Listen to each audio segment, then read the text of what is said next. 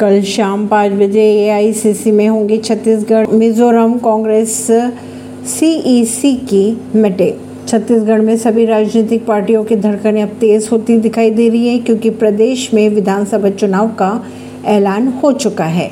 वहीं अब लगातार उम्मीदवारों की सूची जारी होने का क्रम भी शुरू हो चुका है। इसी क्रम में कल दिल्ली में सेंट्रल इलेक्शन कमेटी यानी सीईसी की बैठक बुलाई गई है। बैठक एआईसीसी कार्यालय में शाम पाँच बजे होगी। कयास ये भी लगाए जा रहे हैं कि कल सीईसी प्रत्याशियों के नामों पर मोहर भी लगा सकती है परवीनर सिंह नई दिल्ली से।